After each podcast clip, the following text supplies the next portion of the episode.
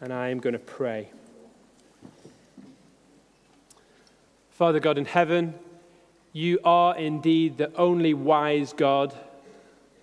We pray that this morning, as we come under your word, we've heard it read, as we hear it preached, would we give you glory? Help us to understand, we ask, by your Spirit. In your name. Amen. Don't fall in with a bad crowd. It seemed like my, my whole life when I was younger was spent hearing people say that to me. Don't fall in with a bad crowd. I don't know, kids, whether maybe uh, someone said that to you recently. T- teenagers, maybe someone said that to you really recently. I don't know. Uh, why do parents, why do teachers say that to us? Well, of course, it's because of the effect that the people we hang out with can have on us. What they're really saying is stop hanging out with those people because they might drag you down. Or, on the other hand, start hanging out with those people because, against all the odds, Daniel, oh no, that's my mum, sorry, they might drag you up. At the church I went to when I was about 11 or 12, after the Sunday morning service, there was a, a football match. All of the lads in church would decamp to the other end of the hall and we would play football. Now, this was in Liverpool, so it wasn't just a little kick around. I told this to Sarah the other day. She did not believe me. There was a lad that I went to church with that used to come to church with shin guards on. He, he would sit through the, the whole service ready for the 12 o'clock kickoff, where he would fulfill his role as the midfield enforcer. Now, just like here, we weren't allowed to play football after church. There were drinks that could be spilled, there was equipment that could be broken, there were little old ladies that could be knocked over, although she did forgive us afterwards. And, and every Sunday morning, before we got into the car, my dad would sit me down and he would say, You are not allowed to play football. He, he had a vested interest, he was the pastor, all of the complaints came to him. You are not allowed to play football. And every week he would say, Don't be dragged down. Don't hang out with them. Don't go down to the other end of the hall. You won't be able to resist. And every week, somehow, I'd find my way at the other end of the hall. My foot would be really itchy, and I'd start playing football. I can remember one particular week, my dad walked into the hall, and I mean, I had just scored an absolute thunderbolt into the top corner, but, but I tried to claim that I hadn't been playing football at all. That was the first time I'd kicked it. In, in fact, the ball just hit my foot. I wasn't even playing. You might have believed me if I hadn't have been pouring with sweat, gasping for air as I was telling him. If only I'd hung out with the right people.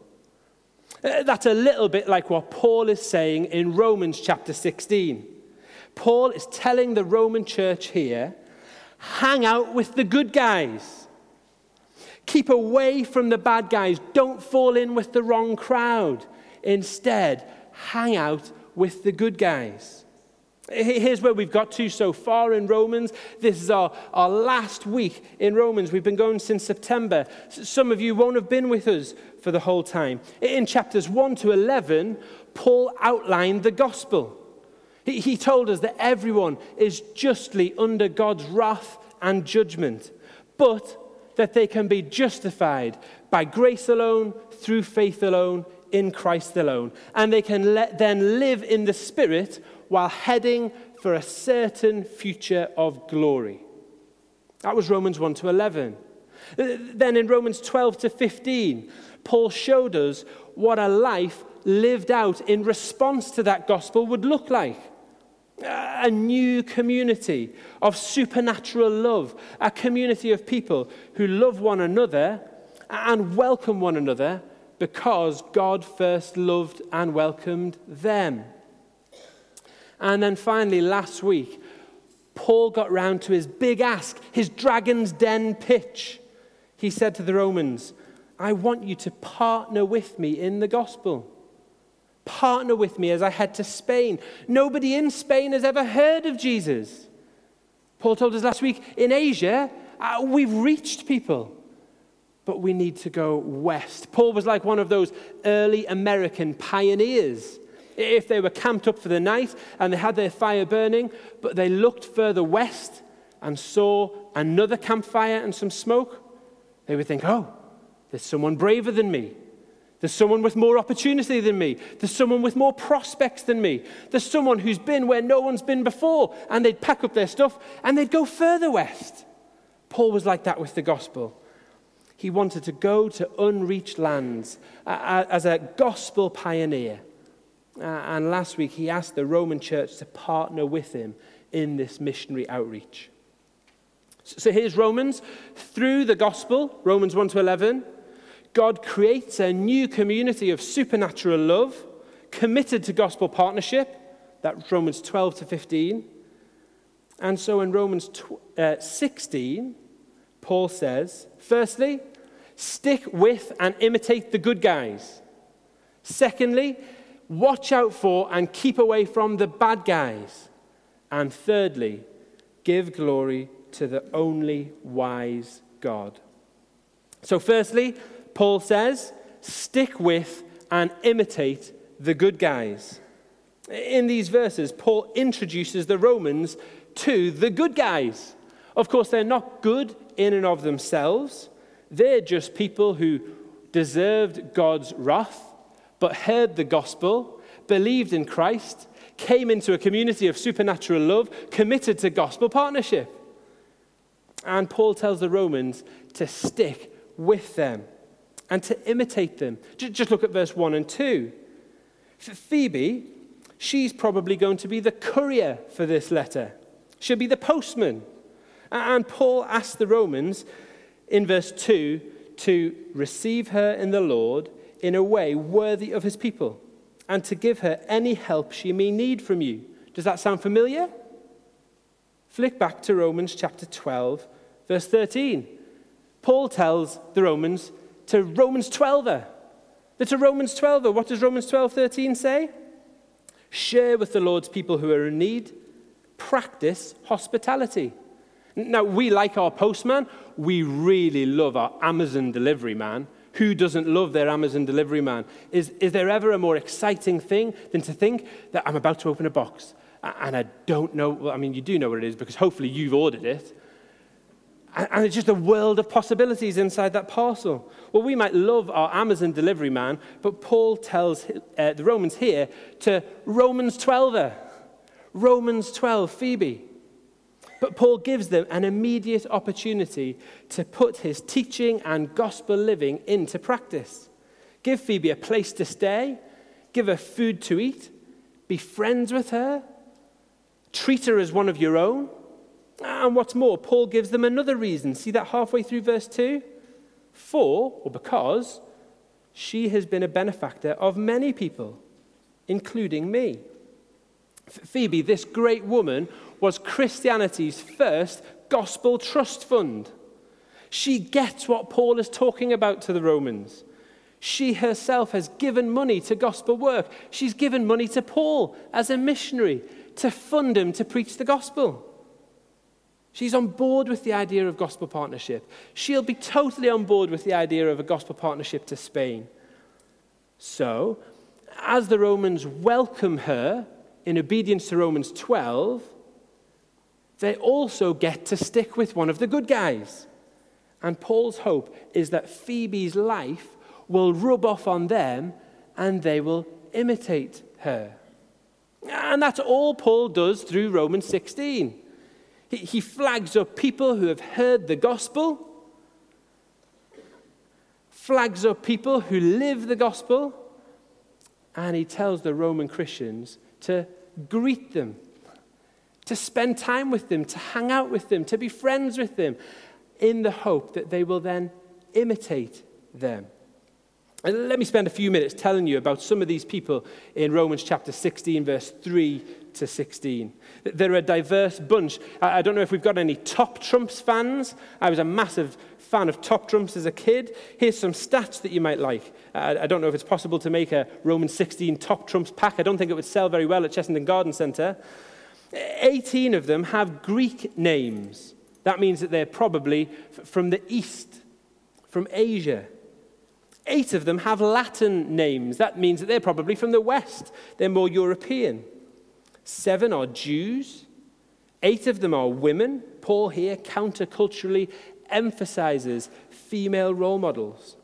And they come from a, from a huge variety of different social spheres. It's probable that nine of them were slaves. Uh, just look at verse 9. Urbanus was probably a slave. Uh, Urbanus is a wish name. That's a name given to a slave by a master because that's what they wished they would become. Uh, Urbanus means well refined or polite. Uh, that means that maybe Urbanus was a big, rough, rugged, riotous man who became a slave, uh, and his master hoped for something better for him. There are a few people who think that they could call their husbands Urbanus this morning. But, but then let's compare Urbanus with Herodian in verse 11.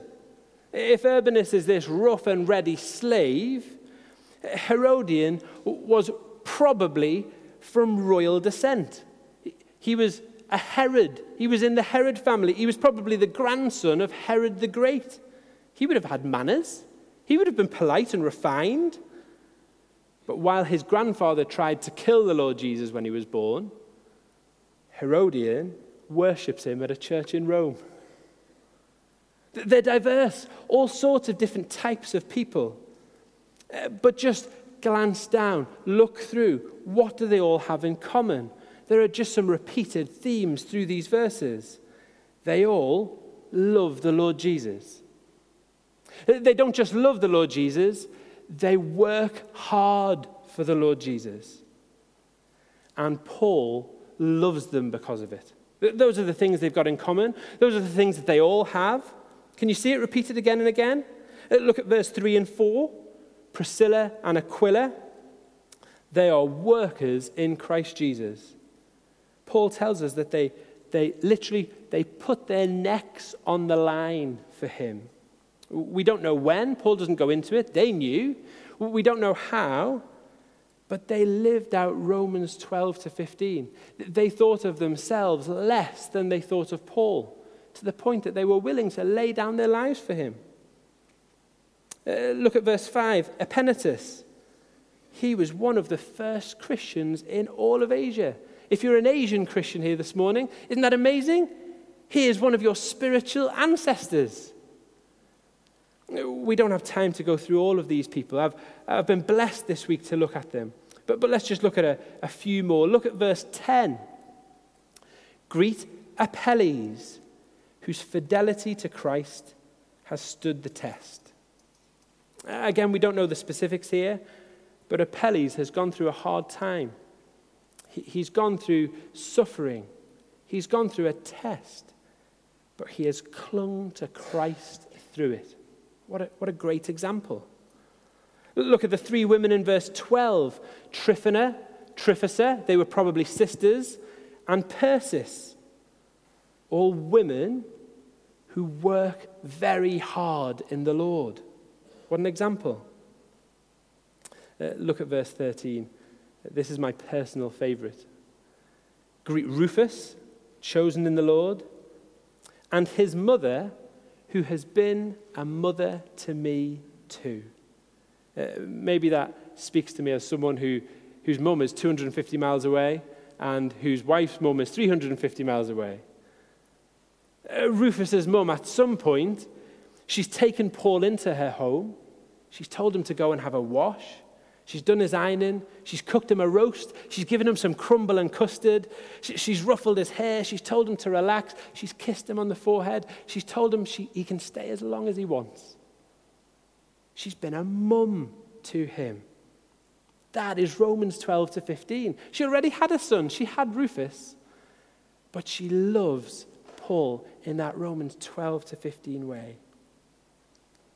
And then in verse 16, Paul turns to those who send them greetings. They're to greet and stick with people, but then Paul flags up other people from around the Christian world who are greeting them. These names show exactly the same diversity. Erastus, uh, the person who we were looking out for earlier, did you spot him? Well, Erastus in verse 23, I'm sure many of you younger ones will have done uh, the history of ancient Rome recently. Well, Erastus, Paul tells us, was the director of public works for the city. He, he lived in Corinth. That means that he was on the cursus honorum. Have you done that in school? The way of honor. It's the ladder of success that you had to build on to get somewhere in ancient society. Uh, basically, it means he was extremely posh. He, became the mayor of a global city, and from an early age, he was groomed to be the prime minister. That sounds eerie, doesn't it? But Erastus loved the Lord Jesus. All of these people that Paul flags up in Romans 16 are the good guys. As he repeats, greet them, greet them, greet them. Paul is telling the Romans that these are the kind of people they want to be spending time with. These are the kind of people they want to be friends with. These are the kind of people whose lives you want to look at, rub off on you, and then imitate. Very few of them are full time gospel workers. Most of them are people with normal nine to five jobs. In fact, I don't think workers' rights was particularly well advanced in ancient Rome, so they probably worked a lot longer than nine to five. But as soon as they clocked off, they were working hard for the Lord. They were allies in Paul's mission. They have gospel priorities. So for us, if we believe the gospel of Romans 1 to 11, and in response to it, we want to live out a life like Romans 12 to 15, then we too should be spending time with people like those in Romans 16. If you're younger here this morning, then that could mean going along to, to Fusion Club later in the summer, or going to Fusion every week, going to JF camp, JF, YPF camp, going to Contagious. Uh, they would be great things to do, not just because you will be taught the Bible, or that's a great thing, not just because you'll get to spend time with other people your age who might love the Lord Jesus, that's also a good thing, uh, but thinking about Romans 16, because there you will get to spend time with the leaders, people who personify and exemplify Romans 16. People who work hard in London every day from nine till way past five and gun it back on the train in order to teach you the Bible. Those are the people you want to be spending time with. You want their lives to rub off on you. Uh, but parents, are, are we modeling this type of life to our children? We can't just leave it and outsource it to the youth leaders. If they don't see it in us, they won't imitate it themselves.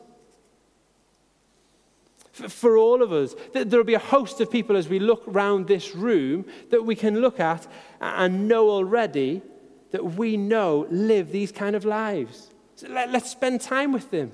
Let's imitate them. Uh, there will also be people who we don't yet know maybe they've been here for a while and we've just not met them yet. Uh, this summer, there's sure to be people moving to Chessington. There were many last summer. And they're moving to this part of London, uh, not because they've heard of uh, the Red Rose and the incredible curries that they can get there, not because they've heard they can get free tickets to Chessington World of Adventure, but because they want to come to this church. Because they have got gospel priorities, because they want to hear the Bible taught here and serve the Lord and work hard for Him here. This morning, we're delighted to be able to welcome the Bialys. Uh, there will be more people over the summer. Let's practice Romans 12 to 15 on them. They'll be very grateful. But, but in turn, we will then get to spend time with people who live lives for the gospel. And Paul says that as we do that, it will be this virtuous cycle of obedience to the Bible and reciprocal seeing what it is like to live a life for the Lord Jesus. Uh, but please notice, too, the love that Paul has for them. It's clear all the way through, isn't it? He specifically calls four of them his dear friends. Literally, he calls them his beloved. He loves them. But, but this is the kind of love that can come only from working hard together in gospel partnership. Uh, you might have been part of this church for a little while, uh, but it might be that you don't yet feel like people here love you, or, or you don't quite feel like you love people here. Now, that, that, that could well be, that will be because we don't perfectly live out Romans 12 to 15. Uh, but it could also be that you're not serving the Lord here yet. Uh, because as you serve the Lord together with people, as you work in gospel partnership, you learn to love them and love them in a way that you can't outside of the gospel that brings us together. Here in Romans 16, Paul tells them to stick with and imitate the good guys. It, it's a way for them to live out Romans 12 and 15 that we've seen for these last couple of months.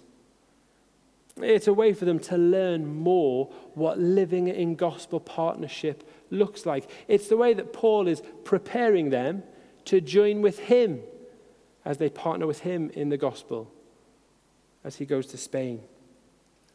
Paul isn't calling them into a holy huddle, the purpose is mission. Now, let's take 15 seconds. Kids, turn to your parents, parents, turn to your kids. Tell them one thing that you've written down. Maybe even ask them one question that you have so far. Uh, and, and it would be amazing, wouldn't it, if we turned to maybe the person next to us and did the same thing. Let's take 10 seconds to do that now.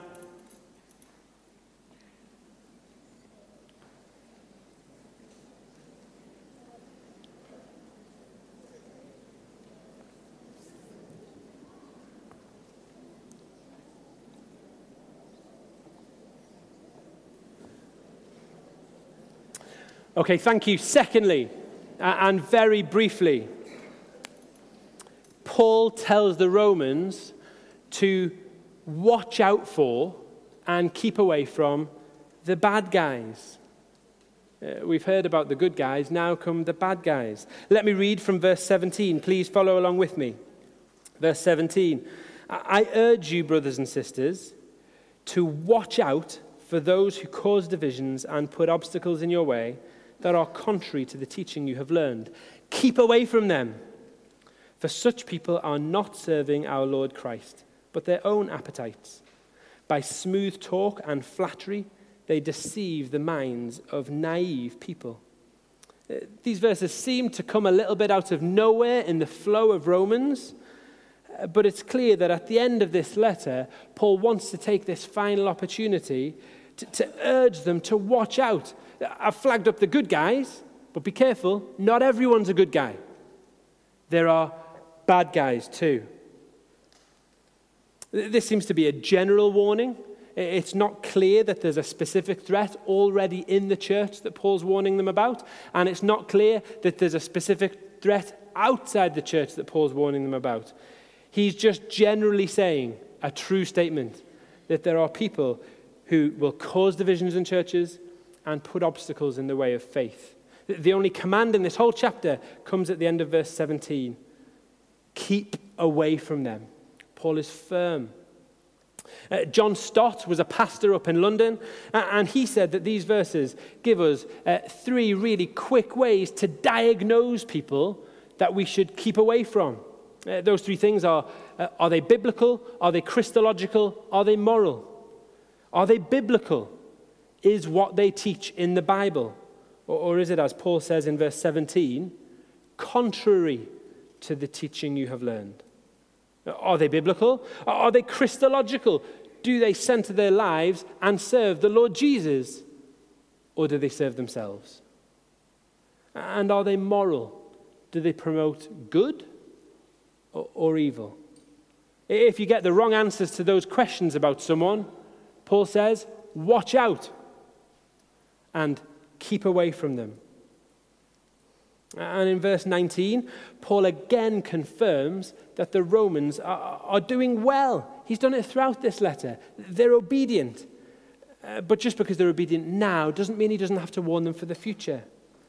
And in verse 20, we see that those enemies who cause division and put up obstacles only exist because there is a great enemy. But there is a joyful hope that peace will come and evil will soon be crushed. And that verse, verse 20, joins us with that great promise of the serpent crusher in Genesis chapter 3 verse 15. Now, I think Genesis 3:15 is William's favorite part of the Bible. That's because every time we mention the sneaky snake, he gets to go along to the kitchen drawer, pull out a green straw, and he scrunches it up. He can even put it in his mouth and spit it out and throw it in the ground and jump on it if he wants. What little boy wouldn't want to do that? And that is what Paul says here we will soon do to the evil one. So Paul tells the Romans through the gospel, God creates a new community of supernatural love. So stick with and imitate the good guys. Watch out for and keep away from the bad guys. Uh, but finally, Paul turns our attention upwards and he says, Give glory to the only wise God. These last three verses of Romans are just one really long sentence. Uh, Paul would not have passed his SATs grammar when it comes to this sentence. It's hard to read, it's quite hard to understand. Let's try and help. Just look at the first three words of verse 25. Now to him. Then skip down to verse 27. To the only wise God. Uh, that's what he's saying. Now to the only wise God be glory forever through Jesus Christ that's what he's saying glory to God. But, but in between those two parts, uh, Paul goes back to the very beginning of Romans and he echoes what he wrote in Romans chapter 1. You might want to flick back to Romans chapter 1, Romans chapter 1, verse 1 to 5. And you might want to skim read those verses and see the similarities with what Paul says at the end. Uh, kids, this might be something that you might want to do uh, over lunchtime or later this afternoon uh, with your parents. At the beginning and at the end of Romans, Paul says the same thing. It's what he wants the Romans to have in mind as he starts the letter and as he ends it. God is able to establish them. It's not up to them, it's God's work and he's able to establish them in the gospel he's outlined in Romans 1 to 11. The gospel that's about Jesus Christ, the salvation story that was God's eternal plan. It was a mystery contained in the Old Testament, uh, but revealed at the right time when the Lord Jesus became flesh. And all of that was done for the purpose of Gentiles coming to obedience. If you're still in Romans 1, you'll see that in Romans 1, verse 5. It's the same at the beginning as it was at the end. Living a life of obedience, Romans 12 to 15, in light of and because of the gospel. And Paul joyfully says that the Romans are obedient, uh, but now he wants them to enter into this gospel partnership with him to reach Spanish Gentiles. Uh, this is us drawing to the end of our time in Romans. And as Paul ends this letter, the only thing that he can say is, Now to the only wise God be glory. Who else would be so wise as to devise and then fulfill a plan of salvation like this? A plan of salvation that takes those foolish people from Romans 1 who exchanged the truth that they knew about God for a lie of their own creation, who, who, who were sinful, not righteous, not a single one of them, who, who deserved God's right judgment. What other God would take those people and adopt them to sonship through the death of his own son? And then give them an eternal hope so that they can say, We are more than conquerors. And who then enables them to live a life of community together. And then asks them to be the vehicle to take the gospel around the world. What a wise God! Glory to him. No wonder Paul says, now to the only wise God be glory forever through Jesus Christ. As we come here to the end of this book, we should, of course, look at the first half of the book and glorify God for his work for us. Uh, we should, of course, uh, glorify God for what he will do in us. But primarily, we should be moved to glorify God for who he is in himself. And Paul here draws our attention to God's wisdom. Uh, the last word of this book is, is Amen. At the end of this, uh, saying Amen would mean saying, May God confirm and bring to pass all that he has wisely planned. I'm going to pray now to end. I'm going to use Paul's first doxology at the end of Romans 11. It's a little bit of a longer form of what he says at the end of Romans 16 if you believe the gospel as we have seen in Romans, then at the end, you can say heartily, Amen. Let me pray. Oh, the depth of the riches of the wisdom and knowledge of God. How unsearchable his judgments and his paths beyond tracing out. Who has known the mind of the Lord? Or who has been his counselor? Who has ever given to God that God should repay them? For from him and through him and for him are all things. To him be the glory forever. Amen.